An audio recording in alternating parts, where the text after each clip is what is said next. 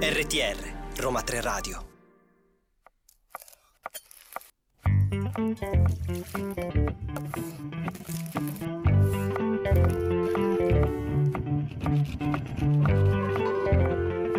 La scienza?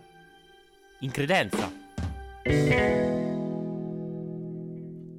Buon pomeriggio a tutti dalla Scienza in Credenza su Roma 3 Radio da Paolo e Alessandra, eccoci, finalmente Paolo direi, dopo Finalmente, due dopo settimane, due settimane, senza la scienza in credenza, come avete fatto? Ditecelo. fatto? Noi non l'abbiamo fatto, eh, oggi siamo un po' stremati da questa vacanza, da queste vacanze pasquali. Voi avete fatto buone vacanze pasquali? Raccontatecelo Ditecelo, raccontatecelo. sui nostri eh, vari canali social che Alessandra ci ricorda. Adesso le ricordo, abbiamo TikTok e Facebook, Roma 3 Radio con il 3 scritto a lettere. Instagram per il momento non è disponibile, ma torneremo, torneremo carichi anche su Instagram, mi raccomando, as- eh, seguiteci anche lì.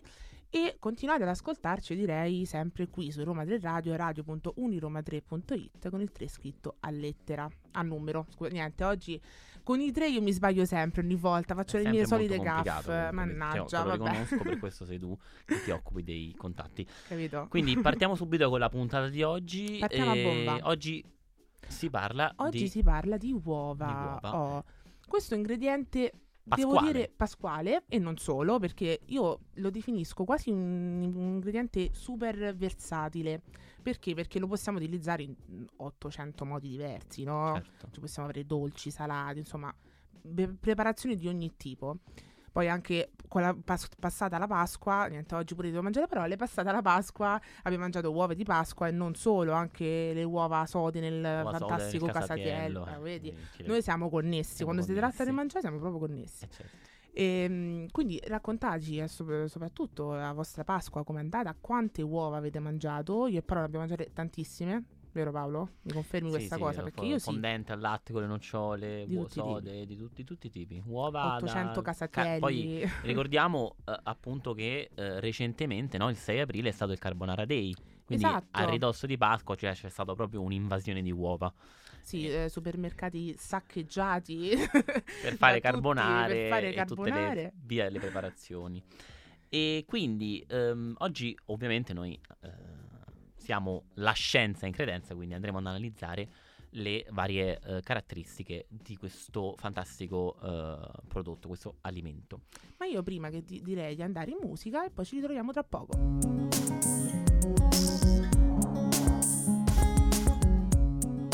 RTR Roma 3 Radio boy, The Take That, qui la scienza in credenza, sempre Alessandra e Paolo, e iniziamo subito a cannone, termine tecnico, a parlare di uova. Le uova, sì. Vai. E partiamo, voglio partire proprio dall'esterno dell'uovo, no? dal, dal- dal guscio eh, che tutti rompiamo per andare a mangiare le uova. Il guscio intanto ehm, vi diciamo che è formato da carbonato di calcio, quindi eh, una sostanza, a tutti gli effetti una sostanza chimica, eh, che ehm, ha la funzione appunto protettiva nei confronti dell'uovo e mh, magari si, si pensa no, che il, il guscio dell'uovo sia imper- completamente impermeabile, in realtà contiene dei micropori per far eh, respirare quello che sarà poi il, il pulcino no, all'interno, quindi la vita che, na- che nasce dall'uovo. Esatto. E mh, quindi eh, il tuorlo ha questa, ha quest- eh, il tuorlo, scusatemi, Il eh, guscio. il guscio ha questa funzione protettiva ehm, e Oltre Poi- poi, al guscio abbiamo anche ehm, una camera d'aria presente tra il guscio e l'albume che si trova proprio al di sotto del, del nostro uovo.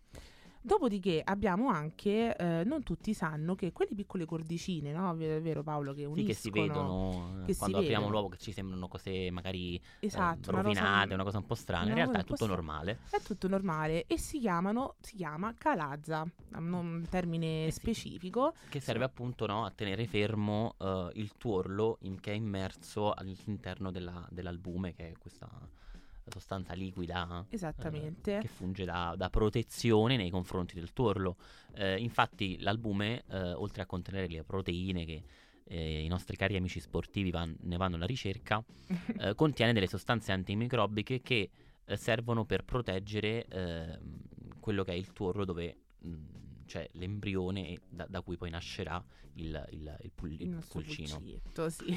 e infatti poi l'albume, oltre ad essere ricco no, di, di proteine, come hai detto anche tu, ehm, diciamo che innanzitutto occupa all'incirca il 60-65% dell'uovo, quindi ovviamente lo vediamo proprio anche nudo, no? Cioè occupa la maggior parte dell'uovo. E contiene molta acqua, molto di più rispetto al tuorlo. E, Che invece è ehm, più ricco di grassi, eh, vitamine, sali minerali e ehm, quindi è, è lì che ci sono tutti i nutrienti proprio per, per- per l'embrione, no? Esatto, Eh, bravissimo. E oltre a questo, ehm, parlando invece del tuorlo, il tuorlo contiene una sostanza molto importante, ovvero la lecitina, che è, che è quella sostanza che eh, aiuta ad emulsionare, quindi un emulsionante che quindi ci aiuta a far rega- legare i nostri ingredienti. Le nostre preparazioni gastronomiche, come ad esempio la maionese, è proprio grazie a questa lecitina, quindi contenuta nel tuorlo d'uovo, che eh, riusciamo ad ottenere questa, questa salsa famigerata, la maionese. Meravigliosa, che io Eh. adoro, faccio sempre a casa, non so te Paolo, ma No, no, anch'io, anch'io. io mi eh. diverto. Mi diverto ogni tanto così. Una- E- Una, una preparazione semplice e facile che vi fa capire anche la scienza no? dietro le, le uova. Ovviamente la cucina è tutto uovo, sì, è tutto uovo.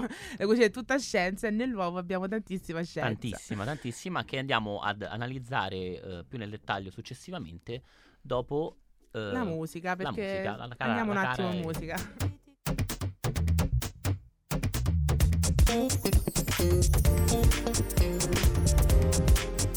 RTR, Roma 3 Radio. Anche fragile di Elisa, fragile, un po' come il guscio del nostro uovo, vero Paolo? Lo dovevi proprio dire. Così, E- mi- oh, eh, me l'ero preparata, eh, giuro, me l'ero preparata, ottima battuta, per favore ridete da casa, anche se non vi posso Eh, ascoltare, grazie, grazie. grazie da E quindi torniamo subito sulle uova, ehm, qui su con la scienza in credenza, Roma 3 Radio. Yes. E ehm, volevo collegarmi a una cosa che hai detto prima, interessante sulla camera d'aria. Mm, ok. Eh, quindi nel dare la- l'immagine di come è fatto un uovo nel suo, nel, nella sua tutte le no? componenti Vari specifiche, componenti. no? Tu hai parlato della camera d'aria, Sì. che effettivamente è questa ehm, appunto zona dove si, si crea una- un piccolo rigonfiamento di aria tra il guscio e l'albume, e cioè tra il guscio e la membrana che c'è tra... eh, insomma, abbiamo capito, no?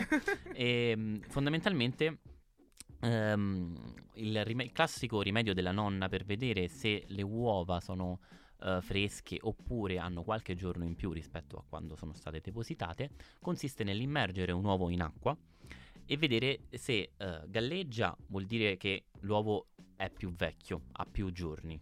E mh, se galleggia proprio, anzi sarebbe proprio da non consumare preferibilmente. Se rimane a metà del contenitore, ehm, vuol dire che l'uovo ha, mh, né- non è né troppo vecchio né troppo giovane. Se invece affonda del tutto, ehm, vuol dire che l'uovo è molto fresco. Questo appunto dipende dalla camera d'aria che col passare del tempo si riempie sempre più d'aria. Quindi Bella, più aria c'è, più galleggia ovviamente, no? Vedi, io per esempio non la conoscevo bene. il rimedio della nonna che è molto utile se volete vedere la freschezza delle uova. Quindi quando siete in cucina no, e dovete iniziare a fare le vostre preparazioni con le uova, utilizzate questa tecnica perché funziona, no? Cioè è stata testata soprattutto da te Paolo, immagino, quindi eh, potete fidarvi del nostro Paolo. Utilizzare questa tecnica in cucina appunto perché poi parliamo appunto dell'uovo in cucina, no? Nelle preparazioni, nelle nostre preparazioni gastronomiche, mh, eh, torte o comunque piatti salati, l'uovo è fondamentale, no? Perché ha delle caratteristiche chimico-fisiche importanti. Ben precise, ben precise. Ben precise. Per esempio, no? Ehm, quando appunto dicevo possiamo cucinare una torta, una preparazione da forno, l'uovo è fondamentale perché? Perché dà la struttura al nostro dolce, giusto? Perché comunque noi nella classica ricetta base di una torta da forno, come base appunto mettiamo le uova. Certo. Quindi E proprio grazie alle proteine contenute all'interno dell'uovo eh, si va a creare questa impalcatura, questa struttura eh, che riesce, tra le altre cose, a ehm, intrappolare anche l'aria che eh, si forma con la lievitazione delle torte, la lievitazione chimica in questo caso, e quindi eh, contribuisce proprio alla struttura di una torta. Ma non solo in una torta, anche nel bignè, per esempio, no? Sì, certo. Noi vediamo no, il eh, anche appunto ad occhio nudo questo bignè super gonfio, no? Perché appunto? Perché si gonfia il bignè eh, anche se non c'è lievito? Proprio perché ehm, mh, l'uovo eh, contiene ehm, le, le proteine che nel momento in cui si va in cottura con il bignè eh, creano una pellicola, una barriera impermeabile al vapore acqueo che si crea con l'acqua contenuta nella ricetta. E quindi c'è questa espansione, no? Perché il vapore acqueo, eh, essendo un gas, si espande, quindi eh, mh, crea una pressione contro questa parete di mh, questa pellicola generata dalle proteine dell'uovo che si sono cotte e quindi si rigonfia e quindi abbiamo il nostro E bignè bello nostro- gonfio e bello pieno d'aria pronto per essere riempito. con creme meravigliose. E intanto noi andiamo in musica e ci ritroviamo tra poco.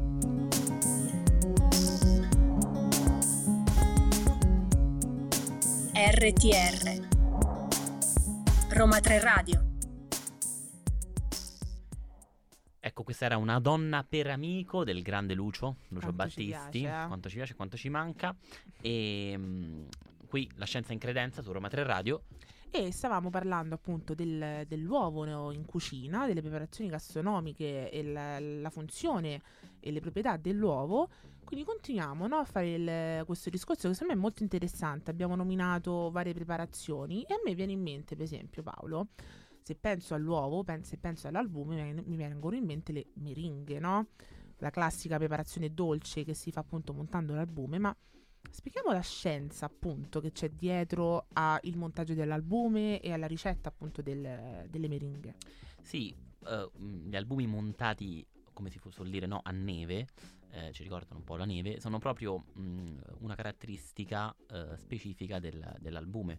Eh, infatti l'albume quando è sbattuto sufficientemente, a lungo con una frusta forma una schiuma abbastanza stabile che incorpora in- e intrappola eh, molta aria, moltissima aria.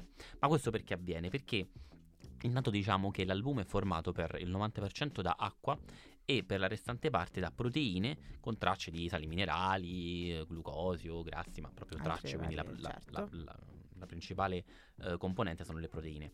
E mm, queste proteine immaginiamocele all'interno del- dell'albume come dei fili di lana eh, attorcigliati a gomitolo, no? Quindi come Bella un questa gom- immagine per capire bene no, eh, la come sono- scienza, bello, Esattamente, vedi? queste proteine sono questi filamenti eh, di molecole uno dopo la- una dopo l'altra che sono attorcigliate eh, come un, go- come un gomitolo. Questo l'ho già detto, però lo ripetiamo. Lo ripetiamo, perché Ehm, così, eh, capito, sottolineiamo questa questa immagine, informazione. esatto. E ehm, su questi lunghi filamenti ci sono delle parti idrofobiche e delle parti idrofiliche, che vogliono dire queste due parolacce. Idrofobiche vuol dire che ci sono queste parti che amano stare, eh, che, che non amano stare a contatto con l'acqua, quindi hanno paura dell'acqua, e delle parti che amano stare a contatto eh, con l'acqua.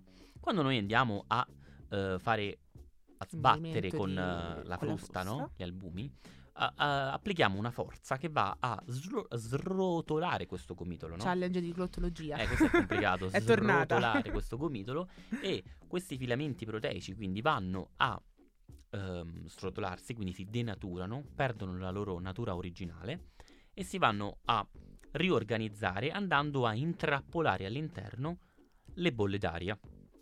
Ecco quindi che eh, mm, piano piano, piano piano aumenta il volume perché sempre più aria viene inglobata, no?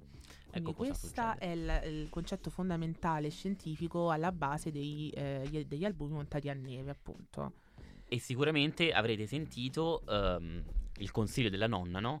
Aggiungete un pizzico di sale, Vero, ma, Ma- anche un po', un po' di limone. Qual è, il, qual è il limone, giusto? sì. In realtà il sale non è del tutto corretto, perché Mm. il sale, essendo igroscopico, ossia attirando a sé l'acqua, Mhm. rischia che poi eh, rischiate, dopo aver ottenuto la, la vostra massa montata, che si disidrati, no? Vada a perdere quella mh, consistenza ehm, ottenuta. Invece di mettere il sale, mettete qualche goccia di limone, perché la- l'acido citrico, quindi che è contenuto all'interno del succo di limone, quindi con un pH molto basso, va a aiutare la formazione della massa e eh, della massa montata a neve e ehm, grazie a questo otteniamo poi un risultato anche migliore in cottura. E di- direi che ci sta anche bene, proprio anche a livello di gusto. a un livello po' di di gusto anche certo un po' di, di della acidità. meringa, certo. esatto. Noi intanto ci andiamo ad ascoltare Feeling Good e ci troviamo tra poco. Vuoi un'Europa di pace? Vuoi il meglio per la tua famiglia, i tuoi amici e il futuro dei tuoi figli? Ecco perché ti sta a cuore proteggere il clima e il nostro pianeta. Difendi i tuoi valori. Credi nella libertà e nella democrazia e anche nell'energia pulita e rinnovabile prodotta in Europa. Certo, la strada è ancora lunga, Ma, ce la faremo, perché camminiamo insieme, con te. L'Europa sei tu. Eccoci, siamo tornati qui alla Scienza in Credenza con Alessandro e Paolo e ehm, spostiamoci un po', no? abbiamo parlato degli aspetti scientifici, adesso andiamo un po' più sugli aspetti tecnologici del- Sì. delle nostre uova. Per esempio, no, Paolo, quando tu vai a comprare le uova al supermercato, conosci bene le uova, no? Cosa c'è sopra? C'è un codice. Un codice, infatti, mi sono sempre chiesto, ma sto codice che vuol dire? Che cos'è? Adesso te lo un, spiego io. eh, un- non so, una carta, cos'è? C'è un- eh, esatto, sì, è come se fosse una carta d'identità delle nostre uova, no? Che va a, ehm, sono una serie di numeri e di lettere che vanno a descrivere ehm, vari aspetti de- di quelle uova. Per esempio, il primo numero, che va solitamente da 0 a 3, va a indicare il metodo di allevamento, che quindi può essere biologico, all'aperto, a terra, in gabbia, quindi da 0 a 3. Quindi il metodo- 0 è biologico, giusto? 0 è biologico, Ok. 1 è all'aperto, 2 a terra e 3 in gabbia. Quindi eh, il primo numero già vi dà tantissime informazioni sul metodo di, appunto, di allevamento delle uova. Dopodiché c'è ehm, IT per noi, ovvero lo strato in cui ehm, è prodotto no, il nostro uovo.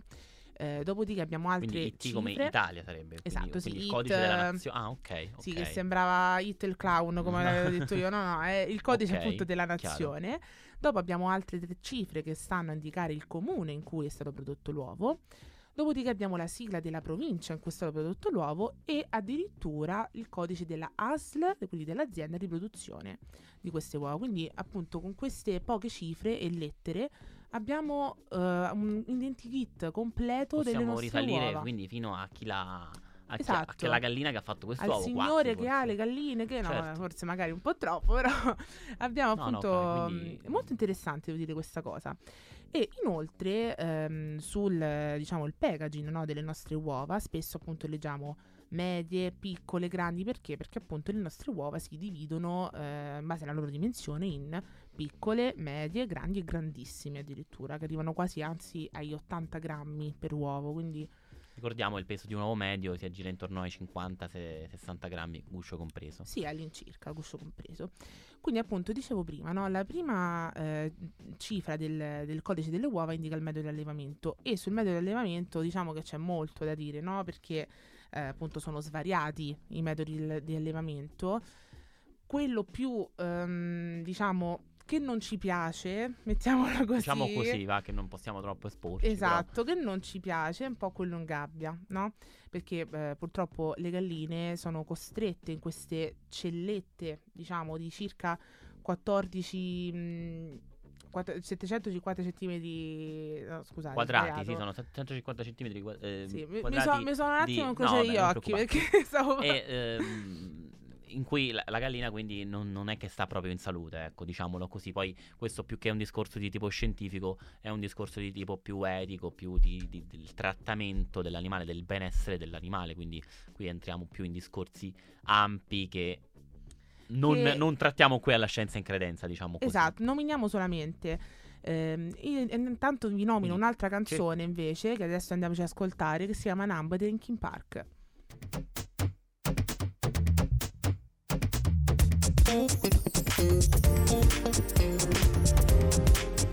RTR, Roma 3 Radio. Eccoci qui di nuovo, buon pomeriggio a tutti dalla scienza in credenza su Roma 3 Radio.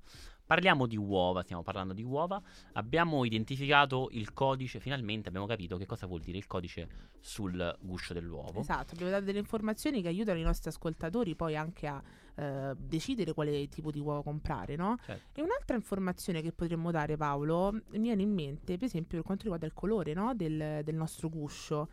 Sì, in, in effetti ehm, ultimamente si trovano sempre più spesso questi- queste uova dai più variopinti colori, insomma, eh, abbiamo... adesso a Pasqua, ho visto certe Sì, cose. uova verdi, uova eh, ro- il classico colore ros- rosa, mar- marroncino rosa oppure eh, bianche, ma la domanda è il colore del guscio influisce sulla qualità dell'uovo? La risposta è no.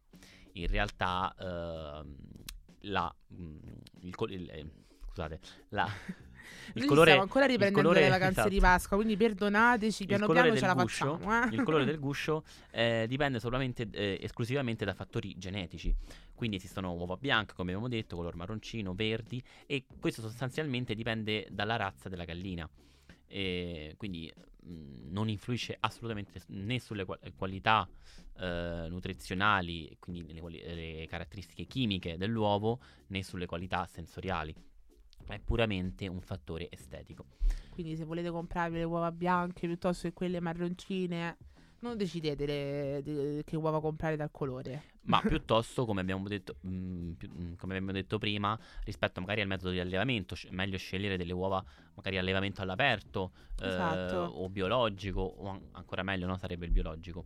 Ma eh, mh, un, altro, un altro fattore, no, sempre eh, rimanendo un po' alla scelta rispetto all'uovo al supermercato, eh, la qualità dell'uovo, no? quali sono gli altri fattori che vanno a eh, influire nel, ehm, nella qualità finale di- dell'uovo. Sì, per esempio noi abbiamo parlato del, del colore del, del guscio, ma è importantissimo anche il colore, per esempio, del tuorlo.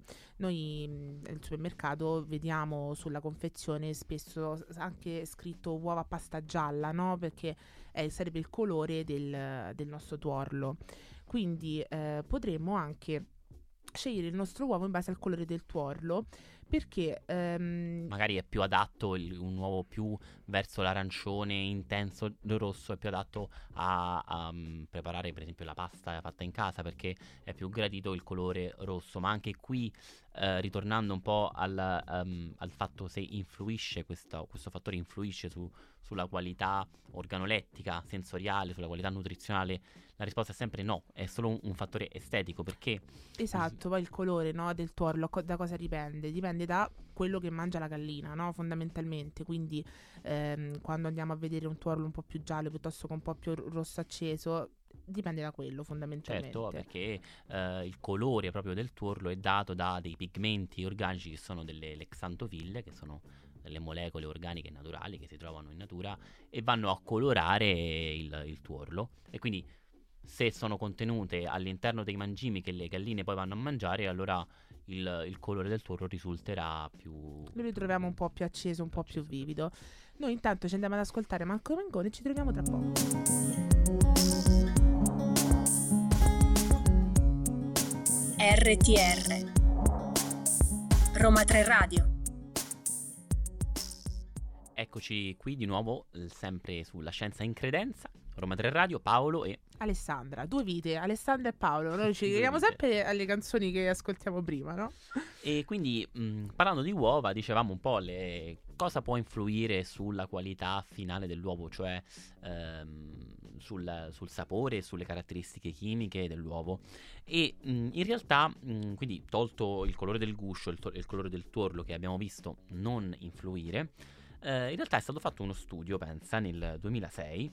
Gli scienziati hanno chiesto: ma il tipo di allevamento o il tipo di mangime eh, possono influire sulle caratteristiche chimiche e quindi le caratteristiche nutrizionali dell'uovo, Mhm. eh, per esempio la quantità di proteine, la quantità di grassi, la quantità di zuccheri, no? Sì, E quindi ehm, sul colore abbiamo detto di sì. tu le- sicuramente. sì, quello sì, ma proprio su queste qualità eh, loro quindi sono, ehm, hanno fatto uno studio abbastanza lungo Mhm. e, mm, e in realtà sono andati, eh, già i risultati di questo studio eh, sono stati mh, piuttosto mh, deludenti, cioè no, nel senso... No, ma come? Ero Nel- super senso che, fomentata. eh, in realtà si è visto che il tipo di allevamento e il, eh, il tipo di mangime non influiscono sulle caratteristiche chimiche, cioè è difficile andare a influire sul quantitativo di proteine, sul quantitativo di grassi, eh, del- cioè rimane comunque quello, rimane invariato, quindi questo è stato un po' eh, il, il risultato. Mentre per quanto riguarda le caratteristiche sensoriali e organolettiche, pure lì non sono stati riscontrati grandi differenze. ehm, e quindi e- e, diciamo qui si ritorna un po' sul discorso etico del ehm, benessere dell'animale, quindi magari facciamo una scelta più consapevole rispetto a quello che è la- il Esatto. tipo di allevamento. Basta poco poi alla fine, no? Con queste piccole informazioni ehm, che ci aiutano poi appunto a compiere una scelta consapevole di quale uova comprare. Ehm, po- possiamo anche io mi sento anche meglio, no? Comprare poi un uovo d'allevamento all'aperto piuttosto che in gabbia. Poi vabbè, queste sono scelte comunque soggettive. Ma ehm, invece mi viene in mente una- una- un'altra questione molto importante, sempre sulle uova, Paolo. Sulla conservazione delle uova, perché per esempio, no? Mia nonna diceva sempre: No, no, le uova le devi tenere in frigo. Invece mia madre: No, le uova le devi tenere fuori dal frigo. È una questione importante. Eh sì, ehm, c'è un bel dibattito su questo perché ehm, noi al supermercato le uova le troviamo Fuori dal frigo. esattamente, bravissima. Invece poi torniamo a casa e facciamo, le mettiamo nel frigo Ma adesso ci siamo noi e vi, e eh, vi diamo diciamo, delucidazioni. Cioè, vi diamo proprio quello che è il regolamento europeo che, che dice il perché di questa cosa. Vai. Esatto, il regolamento nello specifico è il numero 589 del 2008 che, cito testualmente, dice che le uova refrigerate lasciate a temperatura ambiente possono generare una condensa che facilita la proliferazione di batteri sul guscio e probabilmente il loro ingresso nell'uovo. Quindi è eh, pertanto opportuno che le uova siano immagazzinate e trasportate di preferenza a una temperatura costante e che di norma non siano refrigerate prima della vendita al consumatore finale. Quindi, questo vuol dire che il consumatore finale, quindi noi che compriamo l'uovo, una volta arrivati a casa dobbiamo metterlo in frigo. Perché ehm, invece non viene messo in frigo prima? Perché durante tutta la filiera di trasporto questa, si rischia appunto di creare questa condensa con gli sbalzi termici e quindi questa condensa potrebbe facilitare la proliferazione batterica. Però quando arriviamo a casa dobbiamo metterlo in frigo perché le temperature del frigo eh, non permettono la, profe- la proliferazione batterica e aiutano una conservazione maggiore dell'uovo, quindi un po' più di giorni possiamo tenerlo in frigo. Quindi mettiamo le uova in frigo. E intanto andiamo in musica.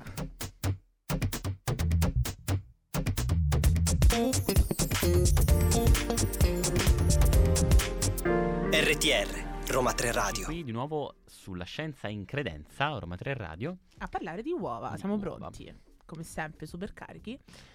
Abbiamo dato no, delle piccole tips su come comprare e come comprare fare una scelta consapevole, certo, no? Ma per esempio, Paolo, io ti, dico- ti confesso una cosa, una volta io ho comprato le uova, sono andata a casa e le ho lavate. Perché c'era, un- erano un po' sporche, no? Porche, sì, Le chiaro. ho lavate un po'. Poi mi sono iscritta a Scienze Culturali e Gastronomico ho scoperto che ho fatto una cavolata. Sciocchezza. Una sciocchezza. sì. Le uova Perché? non si lavano, non si lavano se lo avete fatto, eh, non importa, non succede niente, non lo fate più. Perché Giuro, non lo ehm, faccio più io. le uova, ehm, appunto, ehm, oltre al guscio, hanno una cuticola esterna che noi non vediamo, che funge proprio da barriera per i microrganismi. Questa cuticola è molto sensibile, è molto fina e con una semplice lavata e eh, sotto l'acqua, con un- magari con lo sfregamento delle mani, viene rimossa. Quindi rendiamo più vulnerabile l'uovo all'attacco di microrganismi che possono entrare comunque da quei micropori di cui abbiamo parlato all'inizio che stanno sul guscio. Quindi se proprio l'uovo è sporco eh, e magari avete delle galline, come io ho a casa delle galline, l'uovo è molto sporco, Ah, è casa delle galline, non lo Sì. sapevo, vedi che bello. magari lo lavate e subito lo utilizzate però. Quindi lo sciacquate perché giustamente così l'uovo non va a contatto con magari del materiale fecale che se, rimane sul, sul guscio, però una volta che l'avete sciacquato lo utilizzate subito. E quindi questa è una- un'altra piccola informazione comunque sempre sulla sicurezza alimentare importante. Importantissimo. Scienze enogastronomiche anche questo. Andiamo a toccare tutti, no? tutti i, i punti di vista che riguardano il cibo. Poi tornando un po' alla scienza, no? Mi è venuto in mente un esperimento molto molto simpatico, molto carino, che io feci una volta, mi divertì moltissimo, che appunto spiega ancora di più, no? Ti fa vedere ancora di più meglio, ancora meglio, la eh, scienza che si cela dietro alle uova. Per esempio, l'uovo rimbalzante traslucido, no? Questo esperimento che Ah, che ehm. È molto semplice in realtà, consiste appunto nel- nell'inserire in un bicchiere eh, contenente una soluzione acetica, quindi una soluzione con ehm, acido Un di acido, mele, sì esatto, un acido Ok. di mele, acido di vino, lasciarlo succo di lì, limone quindi. anche sì, lasciarlo lì per all'incirca 48 ore. Io consiglio magari anche di metterci un panno sopra perché sennò si appesta tutta casa con eh, Sì, quel una odore puzza di aceto gradevole dell'aceto acetico e, mm, dell'acido acetico e quindi lo lasciamo lì per 48 ore, dopo lo togliamo molto delicatamente per se no si rompe. eh, togliamo tutti i residui di guscio, lo sciacquiamo delicatamente e possiamo vedere come l'uovo risulti traslucido. Quindi, se lo mettiamo alla luce, magari col flash anche del telefono, possiamo vedere appunto il tuorlo ehm, molto chiaramente, no?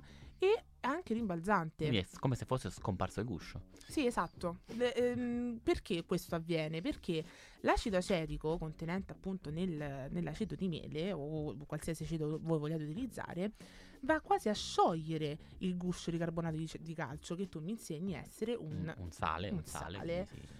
Esatto, quindi va a sciogliere il guscio esterno e mantiene lì integro l'uovo all'interno.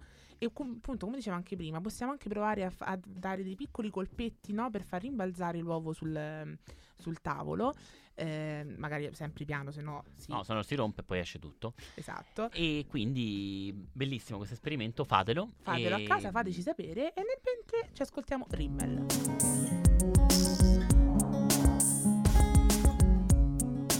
RTR Roma 3 Radio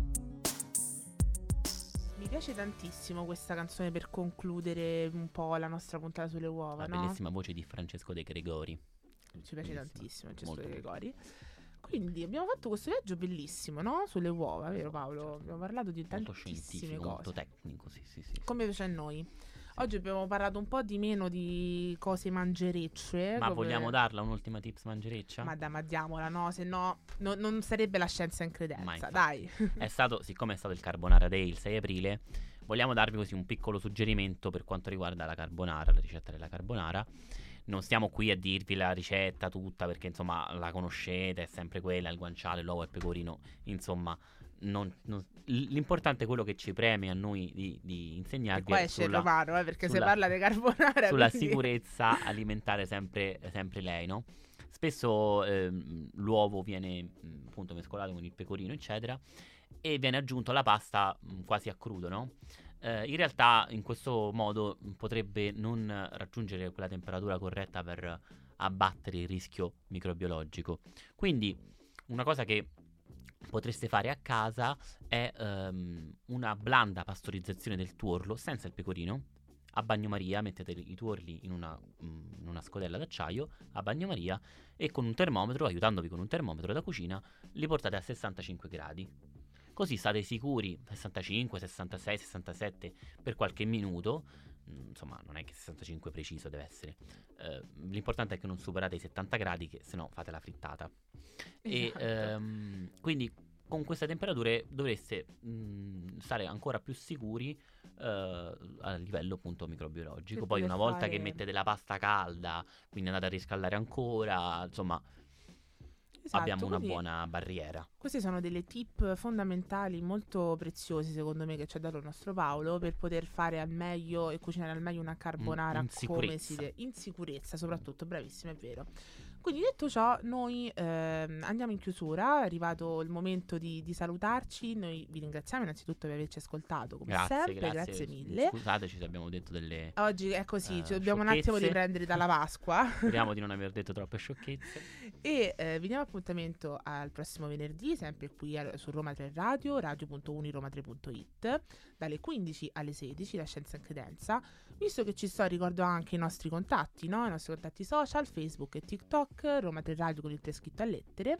E soprattutto, se vi siete persi questa fantastica puntata sulle uova, riascoltateci su SoundCloud e Spotify, sempre come Roma 3 Radio Podcast. Noi vi salutiamo definitivamente, andiamo a, ma- Buona a serata, buon weekend. una frittata, buone vacanze micro vacanze weekendesche. weekendesche, questa è una cheat eh, fantastica. Ci ritroviamo il prossimo venerdì. Ciao! Bene, ciao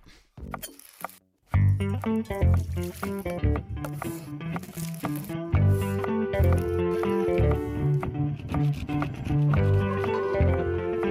La scienza?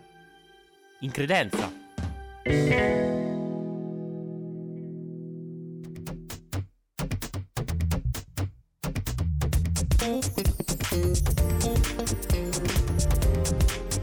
RTR, Roma 3 Radio.